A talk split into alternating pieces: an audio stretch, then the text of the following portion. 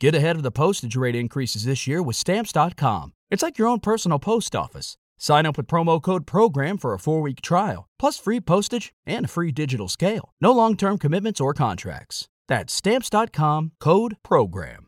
Hey, I'm Zach. And I'm Jesse. And I'm Ernie. Now, you got three generations here working again on the solar trailer. I'm so excited. You remember the last episode, we got you to this point where we didn't really get any electricity coming out of the wall yet. And we thought, well, we need to show you how to do that part, right? So this is the Renogy Rego system. It's really easy plug and play kind of system. But when you get to the end of it, when you plugged all that stuff together, you got to get to this part of it, which looks kind of scary. If this is scary to you, you don't have to do it. You can hire a licensed electrician. But if you want to see how it's done, or maybe you want to try it yourself, again, disclaimer, don't try this at home if you don't know what you're doing and follow local codes. But we're going to show you today how to take the Rego system and hook it up to your trailer wall.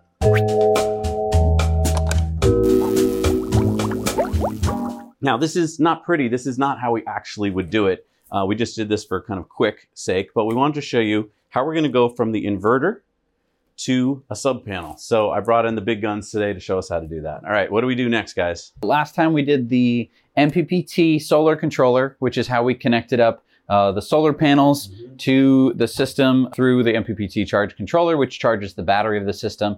Now we're going to be taking power out of the battery. It's going to go to what's called an inverter, which it, you know does exactly what it says. It just turns the electricity upside down.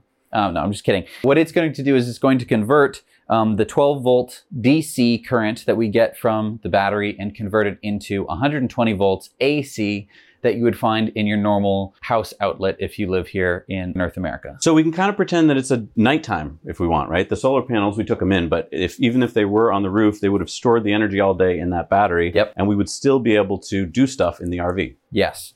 And so the, the great part about the Rego system is that it is so plug and play. Everything is handled with nice big Anderson connectors that all go into one junction box. The problem is, since you're going to need to plug normal stuff in, household appliance kind of stuff, you need household electricity. And that's where it goes from the Rego system to the 19 20s and 30s system of electricity that we have in North America. And the thing is, they couldn't have done this for you because every RV is going to be different. You're going to want to wire it differently. So today we're going to show you how to do just the simple sub panel to an electrical outlet so we can plug in like a light bulb or something like that and show you how it's done. All right, so we've got the battery down there. It's full of juice. We got this inverter. What else do we need to do and how do we get it to the wall? All right, so first of all, you need to get the 12 volts of DC current um, to the inverter itself. And the Rego system has provided this extraordinarily chonky cable. This is really thick because it's running 12 volts and that means that the amperage needs to be very high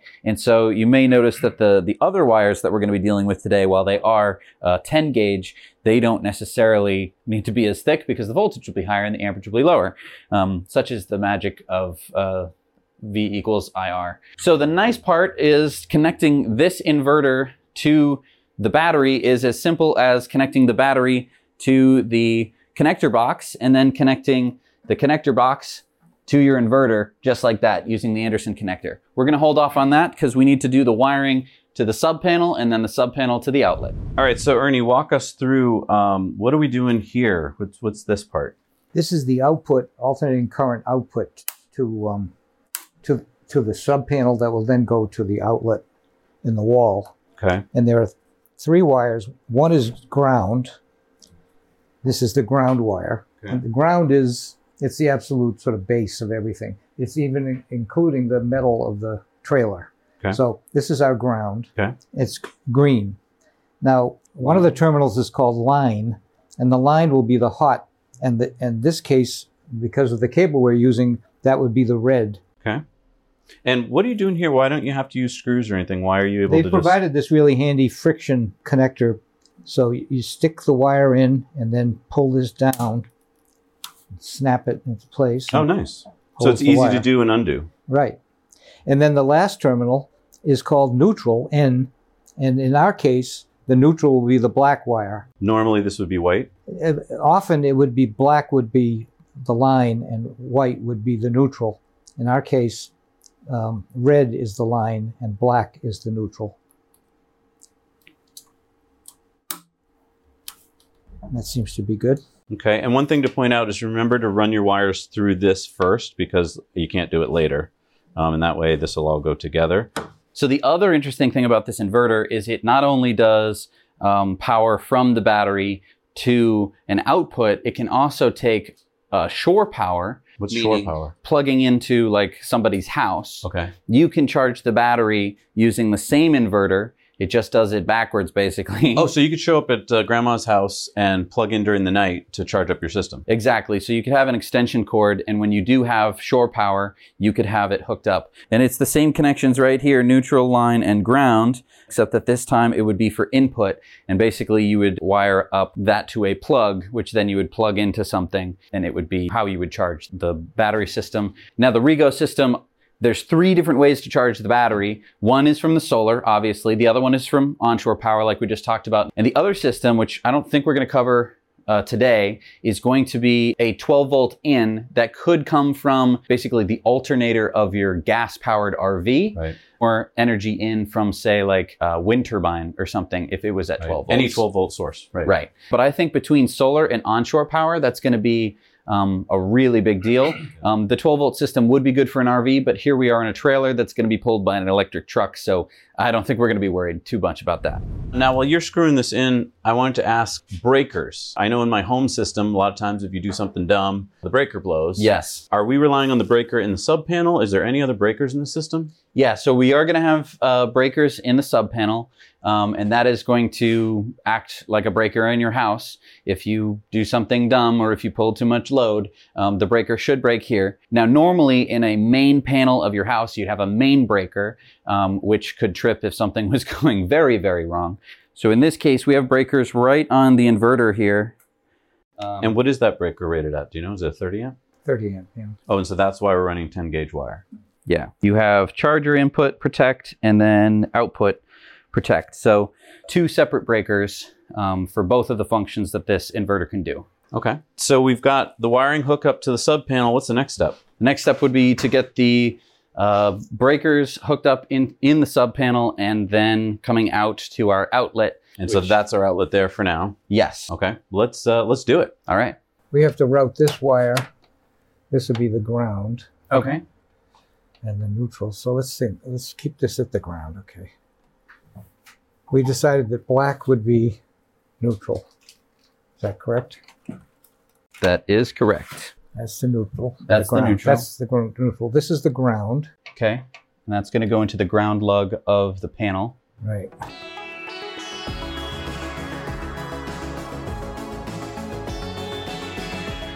And then this is the hot, Okay. which is going to be long enough.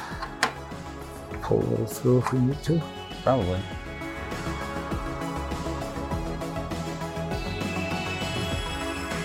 Okay, so that's wired up. This is a 15 amp breaker. Okay. And because this is not a 220 system, but a 110, only half of the breaker will be working. Half of the breakers will be working. Oh, because there's nothing connected to Right. this We uh, could connect bar. these two together, which Mhm. we would do normally, but we don't need to because we're just doing a for today. demonstration. Okay. So theoretically, But if you wanted more circuits, you'd basically right, basically. we could get six circuits from this, I see. even at a 110 system. Because normally there'd be two lines in a circuit breaker, like in your house, Right. because you get two opposite phased 120s. Right. But in this case, you're getting one phase from the inverter. Okay. Okay, so we're going to the ground lug of our box. Be good if I loosened it the right direction. Okay. And that's going to feed directly to our neutral. Correct. Okay. I'm going to tie the ground and the neutral together. That has to happen at the beginning of the system. Well, normally this would be a 10 gauge, or actually a 12 would suffice, but one one size smaller. But for, for demonstration, we're using a, a 14. So that this is pretty much set up, Okay. and now we have to uh, connect something to the breaker that will demonstrate that it's working.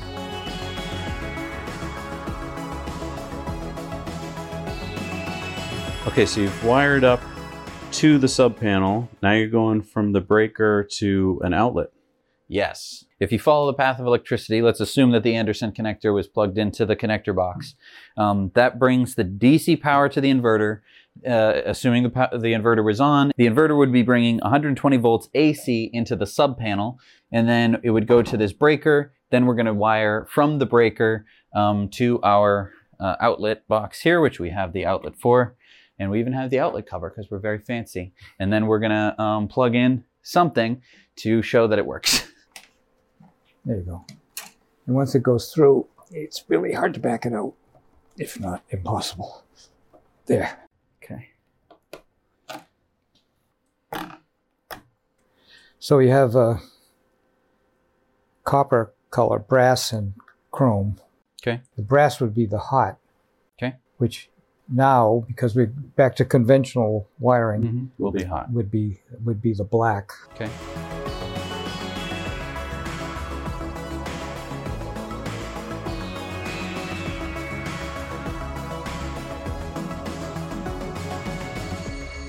So now we're stripping the wires on the end of here. Now we're gonna need to wire them to the breaker. We're taking the white, which is um, the neutral, And we're putting it on the neutral bar. And putting it on the neutral bar. There's plenty of spaces, of course. And so when you're picking the sub panel for your project, you'd want to think about how many circuits you have, well, you know, all the things you want to power. And you probably want to stick to as small as possible for size, but maybe leave yourself a little bit of room to grow in case you add something later. Yeah, and I mean, you got to keep in mind that this inverter is only capable of doing 3,000 watts at a time. So that's uh, should be around 20 amps of uh, AC, you know, house current. So you're not really going to be able to run like a big space heater and also a computer and also a fan and also a cooktop all at the same time. Now, the breakers will take care of that if you have too many circuits. They'll blow or the main breaker will blow. Um, but that's just something to keep in mind is you do, if you're putting this in an RV, say, you'd want to size the panel to be helpful without being uh, too much of an energy hog. So normally when you're in a circuit box in a panel like this, you don't have the luxury of touching everything. Things might be alive, depending on whether you can kill the entire house. It's always a good idea to shut it all off if you can. And the cool part about breakers is that they just clip on like that. Right, and this one, of course, is is one of the live circuits because it's mm-hmm. connected to the lug that we hooked up. I see. Okay, so we can put the cover on, Clip for now. Okay, so now we have the cover on. and the breaker breaker's off, so we can start hooking up the Okay. rest of the system. So I think all we're going to need to do is hook up the Anderson connector and turn on the battery. Okay, Simple so as that. let's make sure everything's sort of off. Yep. Plug it all together, and then come down the line, turning things on, and see what happens. So now we're going to use this nice Anderson connector um, with these big honking cables. I'm going to hook it into the connector box. Takes a little bit of force, but not too crazy. So then that goes to the inverter. The inverter goes to the sub panel, and the sub panel goes to the outlet, and the outlet goes to the light. so if everything works, I'm going to turn the battery on here. Yep, starting. It has a little boot up sequence. Then it tells you your battery level, and we're at 25 to 50%. Um, it's managed excellently, by the way. We had some days where it got down to negative nine degrees Fahrenheit, um, and it was just sitting out here getting cold. Um, I don't even think it's fully warmed up from then. So, pretty amazing that it even turns on. so, next, we're going to want to turn on the inverter. It has a little toggle switch right here.